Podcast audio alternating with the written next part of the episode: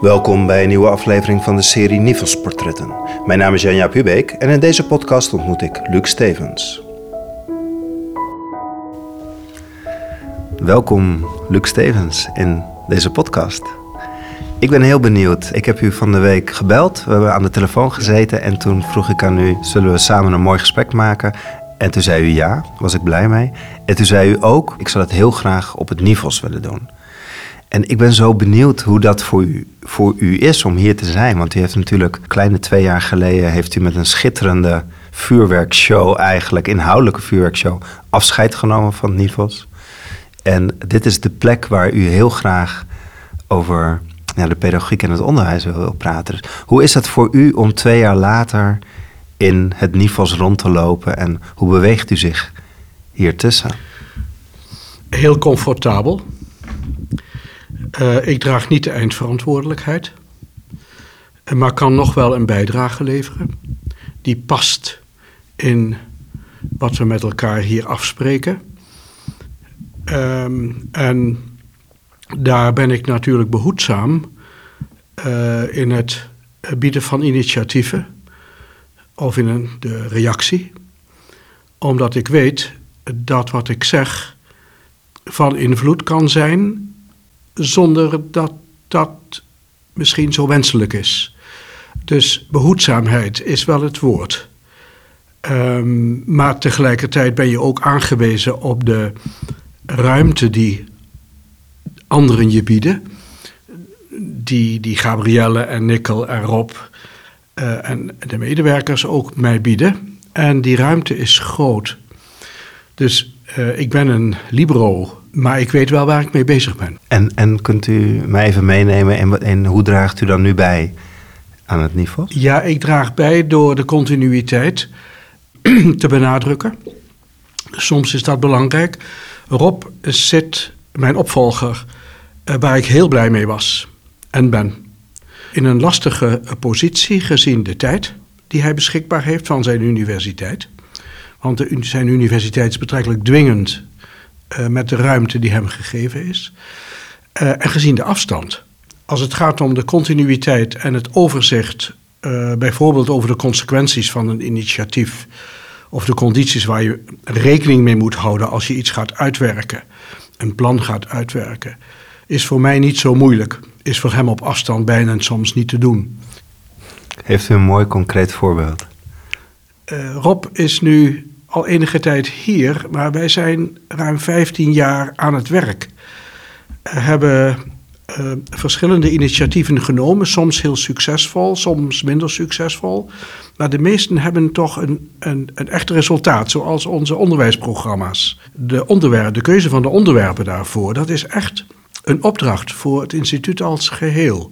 En op een gegeven moment moet die opdracht in zijn uitvoering gecoacht worden. Dat gesprek dat dat loopt en dat stagneert en dat gaat weer voort. Dus het denken over je programma voor het komend jaar. Uh, daar zie ik dan voor mijzelf een rol om continuïteit te bewaren, die rode draad vast te houden, het goed te formuleren, zodat Rob aan het, uh, uh, zijn werk ook makkelijker kan doen. Is de, is de opdracht die, die er nu ligt en die u iets makkelijker als een libero, een mooie term eigenlijk, Um, nog vergelijkbaar als 17 jaar geleden toen u het niveau startte? Er is heel veel veranderd en ik heb heel veel geleerd. Dus ik ben ook veranderd. En dan vraag je natuurlijk in welk opzicht. Uh, in heel veel opzichten. Dat is een proces dat ieder doormaakt met het ouder worden.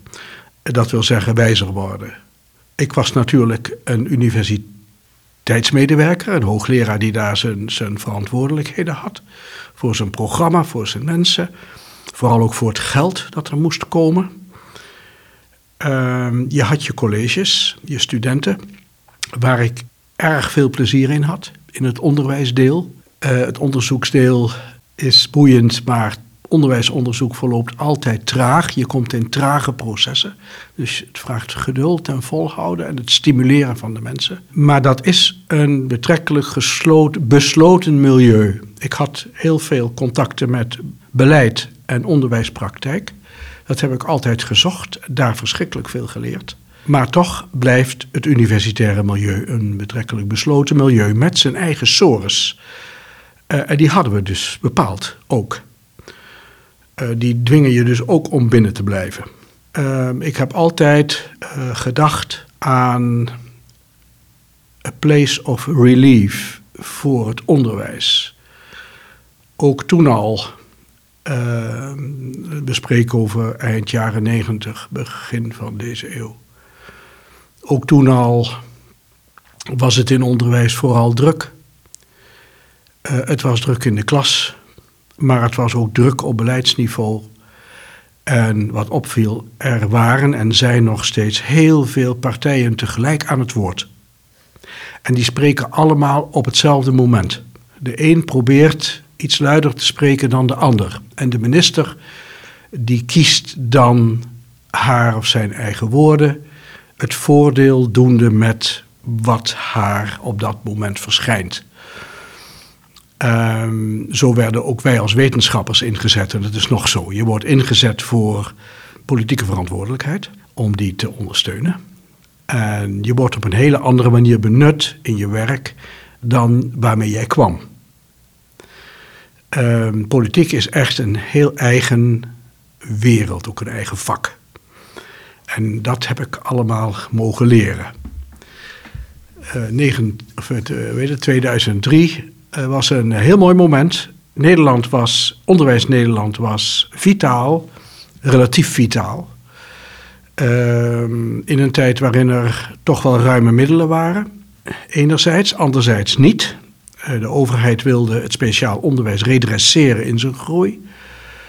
Uh, maar dat kon eigenlijk het beste wanneer de reguliere scholen zich flexibeler zouden opstellen, hun organisatie zouden flexibiliseren. Dus er was veel beweging en ook ambitie om de leerling centraler te stellen uh, dan het programma.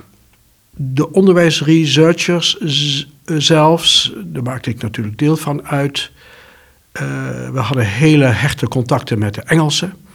Waren bezig om, laat ik zeggen, volgens een grotere logica, een betere logica, dat onderwijs in te richten. Niet dat wij het inrichten, maar we konden natuurlijk het voorwerk doen, ideeën genereren en laten zien dat het kon. En was dat dan meer op onderwijskundig? Of Dat was vooral, uh, dat was niet typisch onderwijskundig, uh, dat enthousiasme. Onderwijskunde disciplineert in het algemeen. Het was meer pedagogisch.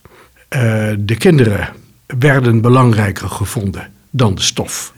Uh, in die tijd ontstond ook Iederwijs. Ja. Het be, be, beroemde uh, initiatief, wat ook mij heel veel geleerd heeft. Ik stond daar dichtbij, deed daar niet actief aan mee, maar steunde ze wel mentaal. Uh, dat was een van de meer gevorderde voorbeelden. Er was een groep ontstaan rond 2000 hier in Utrecht. Van mensen die bij die onderwijsvernieuwing, die toen gaande was, betrokken waren. Op verschillende niveaus. Daar zaten hoogleraren in, uh, medewerkers van de pedagogische centra, van onderwijsadviesdiensten, daar zaten schoolleiders in, daar zaten mensen van buiten in, die helemaal met onderwijs niks te maken hadden. Zo'n man of 15, 16 mannen en vrouwen. En wij kwamen bij elkaar bij het APS. Die had dan ruimte en koffie. En wij zeiden: Dit wordt een actiegroep. En wij gaan een instituut maken. Dat was ook mijn idee. Dat, moet, dat ontstond toen. Daar moet een Klingendaal voor het onderwijs komen. Neem me even mee. Uh, was u onrustig? Was u boos? Had u een verlangen? Wat, wat, wat, wat stroomde er door uw aderen als u naar zo'n bijeenkomst ging? Het ging me niet om het instituut. Het ging me om een uh, plaats uh, van waaruit met gezag kon worden gesproken over het onderwijs als uh, in het belang van onze kinderen. En niet in het belang van, nou ja, al degenen die daar belang aan zouden kunnen ontlenen, behalve de kinderen. Dat had ik geleerd. Dat onderwijs er veel meer was voor ons als uh, professoren, als medewerkers, als onderzoekers, als belangenbehartigers van de vakorganisaties, als enzovoort. En tegelijkertijd wist iedereen van ons dat je kwaliteitsverhogend kon werken door verandering. Niet door beslist door te vernieuwen, maar door gewoon te veranderen. Want we hadden natuurlijk allemaal ook wel in het buitenland gekeken. Enfin, mijn goede moed destijds werd gevoed door de idee: het kan beter. Niet door boosheid.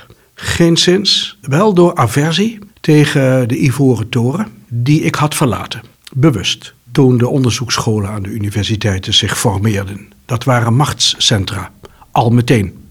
Ik wist voor mezelf zeker, dat was tweede helft jaren negentig, dat ik mijn discipline, de pedagogiek, die heb ik ook uit, uit immateriële gronden gekozen.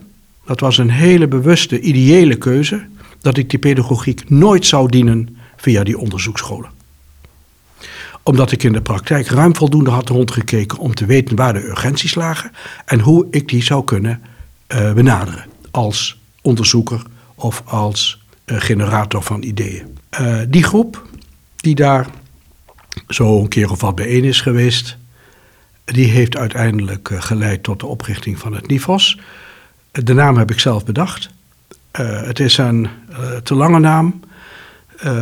Het is een analogie van eh, de Engelse denktanks, de, de London School of Economics. En zo heb ik gedacht, onderwijs en opvoedingszaken. En tenslotte ben ik met één van hen begonnen.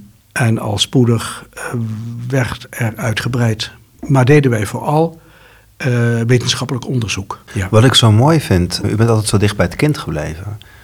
Terwijl u in dat politieke spel, in dat onderzoek, in al die instituten bezig was. Hoe heeft u toch dat perspectief van dat kind? Want dat stelt u helemaal centraal. En daar ligt ook wel uw verlangen, zie ik in uw ogen. Hoe heeft u, hoe heeft u daar, daar zo dicht goed bij kunnen blijven? Dat weet ik niet. Was het gewoon het logisch, daar dat gaat het om? Niet. Dat is uh, een, uh, een affectie bij mij die ik altijd heb gekend op grond waarvan ik ook de pedagogiek gekozen heb. Want dat was een, hele, uh, een helemaal niet een logische keuze. Uh, ik heb een gymnasium gedaan en daarna wist ik niet wat ik uh, zou moeten doen. Mijn klasgenoten waren al naar de universiteit toen ik erachter kwam dat ik pedagogiek wilde gaan studeren. En dat was ook puur toeval. Door iets wat ik las. En ik kwam in Utrecht bij mijn hoogleraar Langeveld. En daar zaten overwegend leraren, mensen van de PABO en schoolleiders. Dat was heel gewoon. En gymnasiasten, ja, die, eh, die, die waren er bijna niet. Ehm, dus ik heb me daar ook wel moeten aanpassen. Ja? Ik kende die wereld natuurlijk niet. Maar zoals daar over opvoeding en ontwikkeling werd gesproken, dat heeft mij van meet af aan gegrepen. En dat niet meer losgelaten. Nee. En later mocht ik dat zelf aan de studenten brengen. Een belangrijk woord wat, wat ik teruglees is mensbeeld. Ja. Ja, kunt u daar iets meer over vertellen? Daar raak je het hart van ons werk. Een mens heeft mogelijkheden en een opdracht. En het is taak van opvoeders om die mogelijkheden bij die opdracht te brengen. Die opdracht niet groter te maken dan de mogelijkheden die er zijn. En omgekeerd, dat moet afgestemd zijn. Dus je werkt mee aan de opdracht die de wereld jou geeft. En zo gauw je geboren wordt, heeft de wereld jou een opdracht gegeven. In de eerste plaats om jezelf te handhaven. Dat is natuurlijk in hoge mate biologisch bepaald. Eh, maar ook om de mogelijkheden die je hebt zelf, van denken, van ervaren en de ambitie die je kunt ontwikkelen, om die ook te realiseren, maar in overeenstemming met de condities zoals de wereld die je geeft. Daar hebben we de grenzen natuurlijk ver overschreden, dat weten we allemaal wel. Ik word sterk gedreven door die opdracht, ook in mijn eigen werk. En ik weet ook niet waar dat vandaan komt, maar je bent er niet voor niks. Zegt u mooi. Als ik, als ik uw woorden beluister, dan. Ik heb onlangs uh, met ontzettend veel plezier het boek van Rob Martens, We moeten spelen, ja, gelezen. Ja, ja. En dan wordt dit deel in het spel, raakt mij zo. Want dan, dan verschijnt dat mensbeeld. Als u u heeft het voorwoord geschreven van het boek.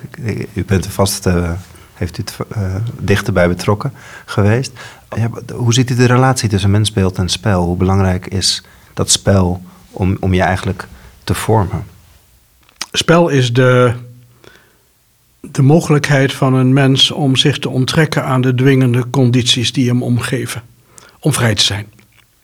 En dat vrij zijn gaat gepaard met vreugde.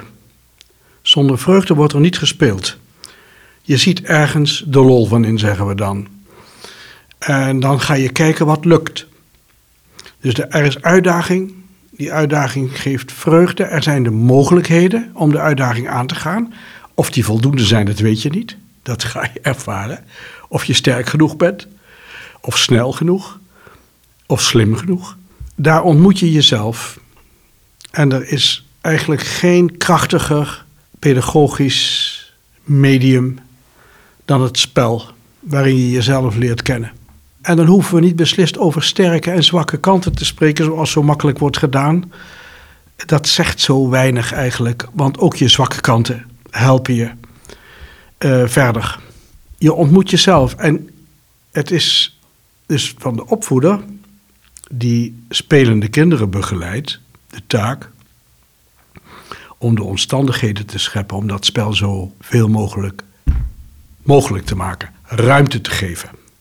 De kinderen zelf zoeken wel, of ook volwassenen, men zoekt zelf wel zijn richting en wat men nodig heeft en elkaar. Geef het ruimte, maar geef het ook bescherming.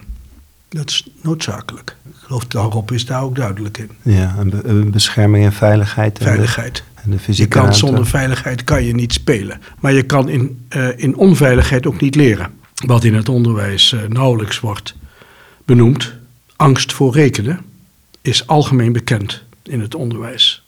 Uh, voor de meisjes in het bijzonder. wat daar dan reëel aan is, dat weet ik niet.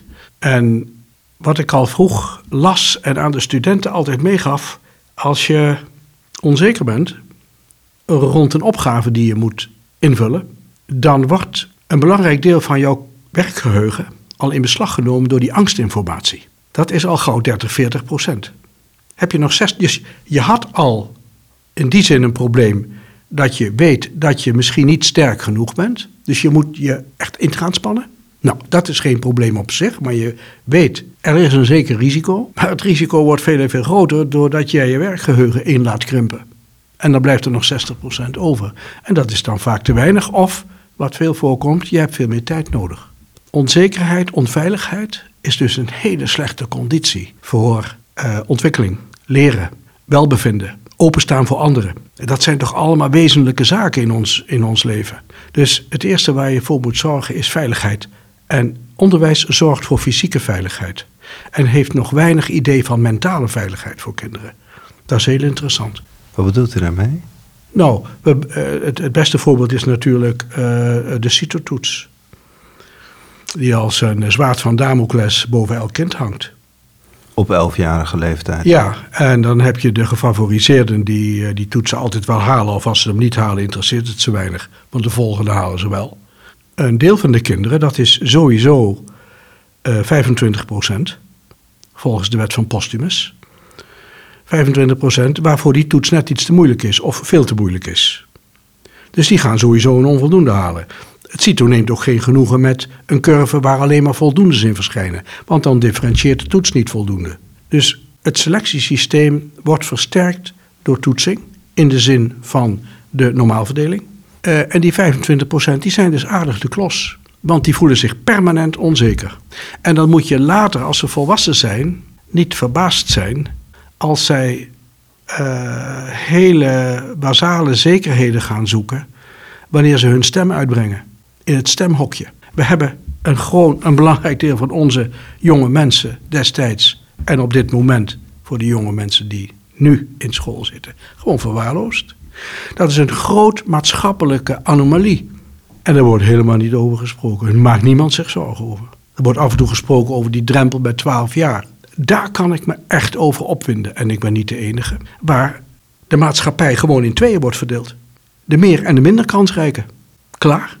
Hoe besta je het in een democratie? In een liberale democratie? Die zo verdedigd moet worden.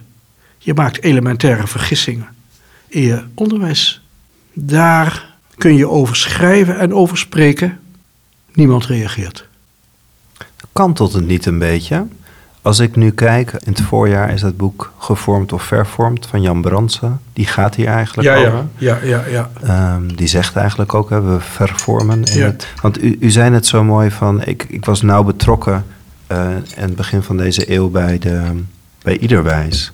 Ik ben eh, onlangs op het Agora Oh ja. College geweest. ja, mooi, mooi. Ehm, Iederwijs, dat mooie boek wat erover geschreven is. Als ik dat lees en ik kijk nu naar schoolplannen, dan lees ik heel veel visie en woorden terug in het huidige tijdsbestek die zij toen hadden. Ze werden redelijk, ze stonden redelijk buiten het schoolsysteem. Ze werden maatschappelijk verguisd. Ik heb het idee dat een, een agora nu veel meer omarmd wordt en dat er veel meer nieuwsgierigheid naar is. Heeft dat met die wijsheid te maken die u net zo mooi zei van eh, in de afgelopen twintig jaar? Of, of is ons denken toch veranderd? Maar ik zie toch dat heel veel nieuwe onderwijsconcepten veel meer maatschappelijk omarmd worden. Of ben ik te optimistisch? Ik denk het wel. Ja? Ja, ik denk het wel.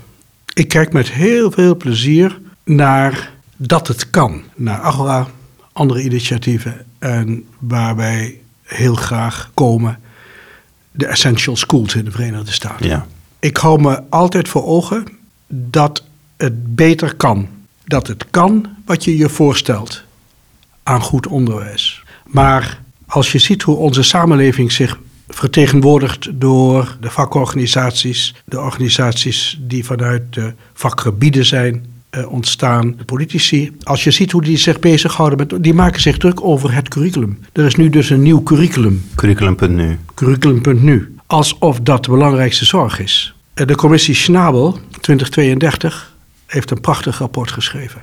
Schnabel heeft ervoor gezorgd dat onderwijs zelf, de onderwijspraktijk, zoveel mogelijk bij de totstandkoming van dat advies betrokken was. Het zal hem niet gebeuren dat hij kritiek krijgt van u heeft ons niet geraadpleegd. 2032 was misschien pedagogisch in alle opzichten niet zo sterk, maar dat kan je zijn commissie niet kwalijk nemen omdat de pedagogiek zichzelf bijna heeft opgeheven de afgelopen decennia.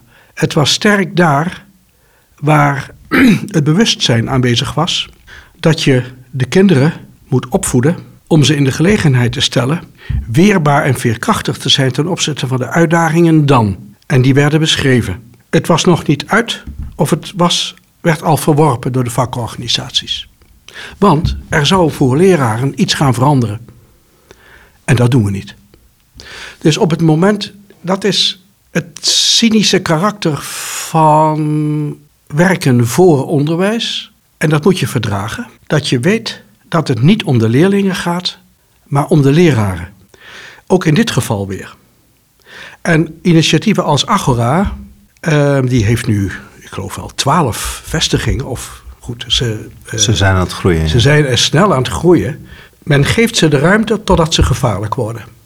En dan is het afgelopen. Ja, is dat Ja. wat u ziet? Bent Ja. u daar bang voor? Daar ben ik niet bang voor, want ze zullen zo heel groot niet worden. Het is te radicaal voor de meesten, verwacht ik. Te radicaal voor de meesten, hoewel ik het initiatief omarm. Dan moet u me toch even helpen. Want, want Ja. als ik aan u denk, dan is het eerste woord wat in mij opkomt, is de relatie. De relatie met het kind, wat zo belangrijk Ja, is. maar als je bij de Tweede Kamercommissie komt, waar ik laatst eh, met Kirchner nog geweest ben, dat was een onwelgevoeglijke ontmoeting. Ehm, als je bij de Kamercommissie komt, die is helemaal niet geïnteresseerd in relatie. Dan moet je je heel goed realiseren als je daar naartoe gaat. Die is geïnteresseerd in het oplossen van haar eigen politieke problemen. En jij wordt daarvoor gevraagd. En je kan ook niet gaan. Je kan ook zeggen, ik weet wel waar- waarvoor jullie me nodig hebben. Daarvoor ga ik niet. Ik ga altijd wel. Omdat ik niet eh, van tevoren weet of niet één of twee leden van de Kamercommissie toch nog iets opvangen waarvan ik denk, nou, misschien is dat toch interessant voor de toekomst. Dat weet je niet. Het politieke spel is, rond onderwijs is gespeeld.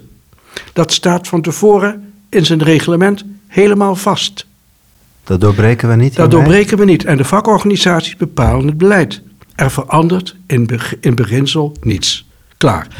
En dan krijgen we natuurlijk steeds meer leerlingen die staan te dringen om passend onderwijs. Ja, de middelbare scholieren zijn zo'n beetje de meest ongelukkige middelbare scholieren in Europa. Ja, natuurlijk. Dat kunnen we dan toch dat, niet dat, dat volhouden? onderwijs is niet op hen afgestemd. Nee, Nee, dat is afgestemd op de vakken en de leraren. ja. En dat wil niet zeggen dat het allemaal even eh, onaangenaam is. Helemaal niet. Nederland heeft in het algemeen, dat moeten we vooropstellen. En daarom kan ik het eh, cynische eh, karakter van het werk soms goed verdragen. We moeten vooropstellen dat in verreweg de meeste scholen het klimaat kindvriendelijk is. Dat is essentieel. En dat is in de meeste landen is dat niet zo het geval. Er wordt echt met de kinderen rekening gehouden. Maar de organisatie, de inrichting van het, het stelsel, het stelsel houdt helemaal geen rekening met kinderen. Nee, maar dat zou je dan echt heel anders doen. Ben ik naïef als ik dus denk dat eh, initiatieven zoals Agora, maar ook Ja. vernieuwde onderwijsconcepten, en zo komen er steeds meer. Ja. Eh, ik kom uit Leiden, wij leiden op voor leraren en wij gaan nu gewoon starten met een lerarenopleiding specifiek voor vernieuwde onderwijsconcepten. Ik heb het misschien wellicht een naïeve gedachte dat, dat, we, dat we het onderwijs daarmee kantelen. Nee. Nee? Het is goed om het zo te doen. En dat eh NIFOS eh, bestaat ook vanuit de, de hoop dat het kan bijdragen aan de ontwikkeling van de kwaliteit van onderwijs in de zin van het belang van de leerlingen. Ik heb heel veel lezingen, eh, voordrachten eh, gegeven in mijn werkleven. Heel veel. Ik ben daar, heb daar nooit een teleurgesteld of pessimistisch geluid laten horen. Nooit. Omdat je komt om de leraren te bemoedigen. Om de beste kanten van henzelf op te roepen, zodat daarmee de kinderen gediend worden. En dat lukte.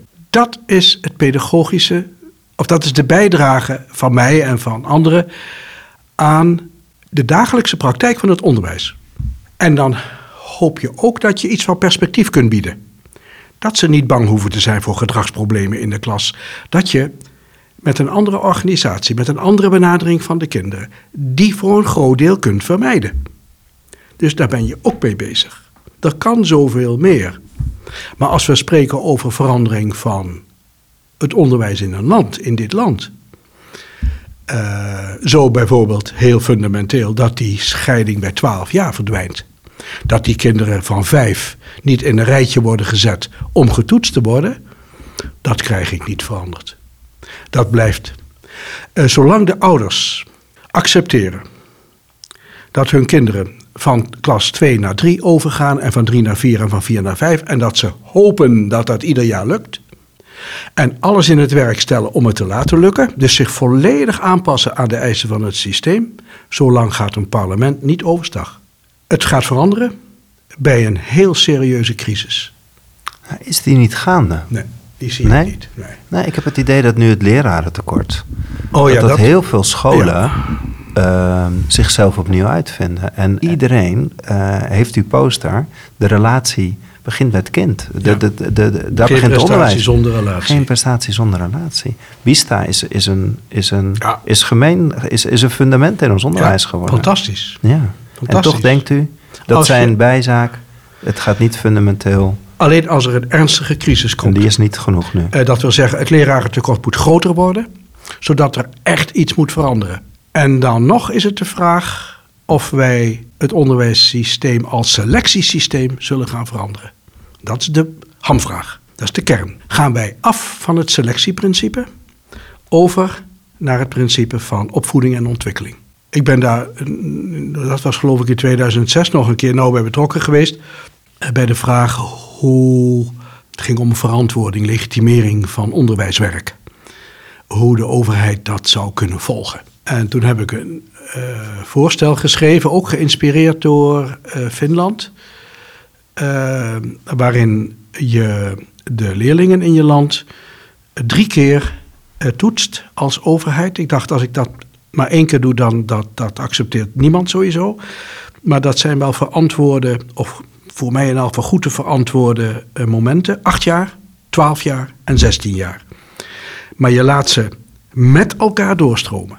Maar als je wil weten hoe je kinderen ervoor staan, dan zou ik op die momenten, dat zijn betrek, ook ontwikkelingspsychologisch gezien betrekkelijk cruciale momenten. En de hoofdinspecteur toen zei, dat lijkt me wel wat, maar dat is onhaalbaar, politiek.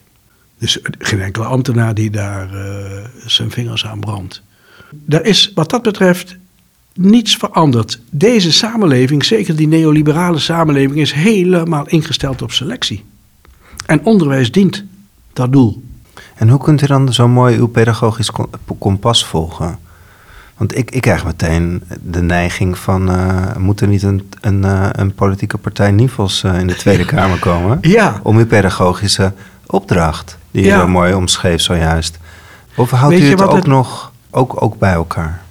Je kunt de gesprekken over onderwijs en opvoeding op verschillende niveaus voeren. Wij voeren het nu al enige tijd op systeemniveau. Daar loopt elk gesprek dood. Voer je het gesprek op het niveau van de praktijk? Hoe ga ik met zo'n stelsel om? Hoe ga ik met die selectiemomenten om? Hoe ga ik met toetsen om?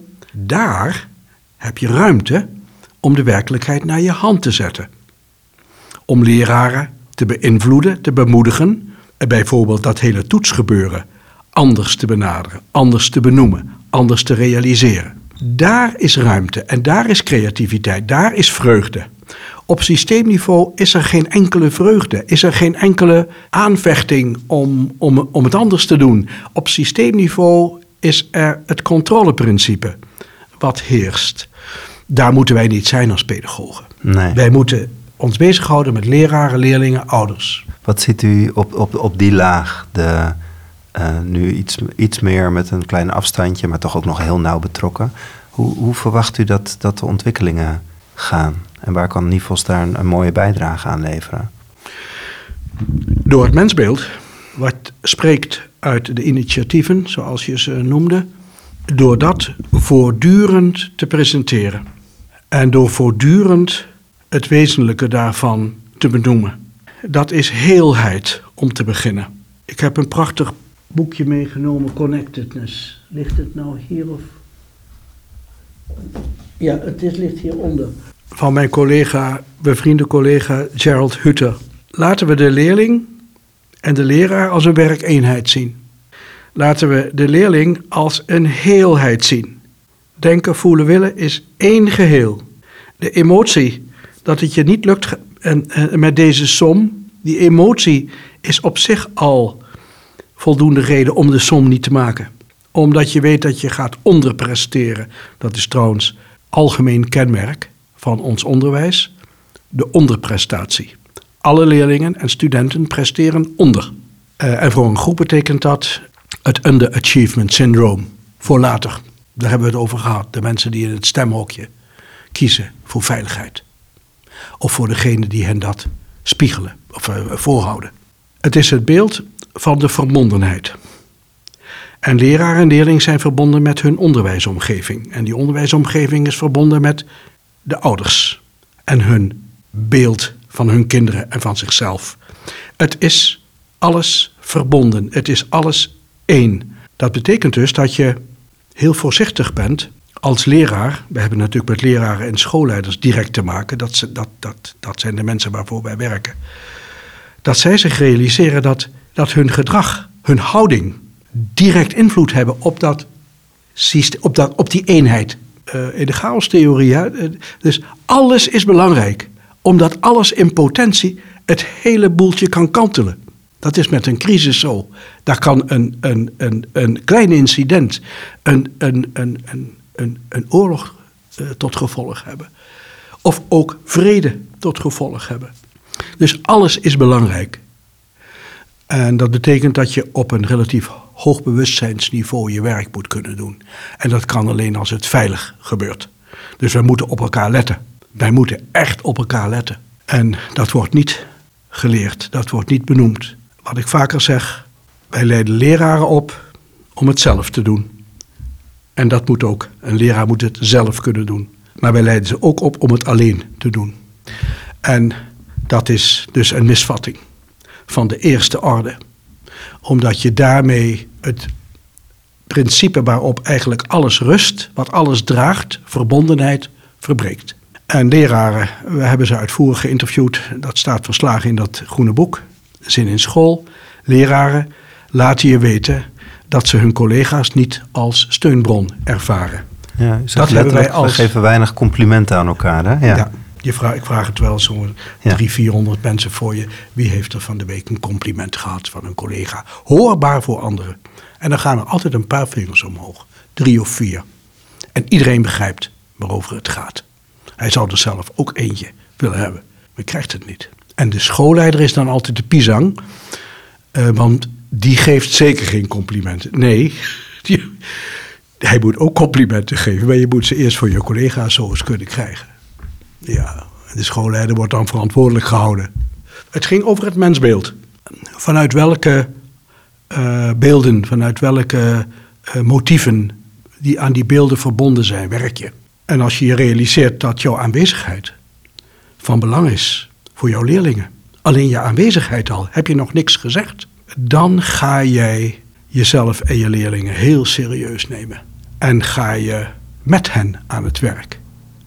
En ga je niet ervoor staan en vertellen hoe het moet. Ja, dan komen we eigenlijk ook weer bij spelen. Hè? Dan zit je dus in het moment, dan doe je het samen. Dan verschijn je. Eigenlijk als laatste vraag, want we praten al heel lang. Waar hoopt u nog de komende paar jaar? Want ik zie aan uw ogen, u bent nog niet klaar voorlopig.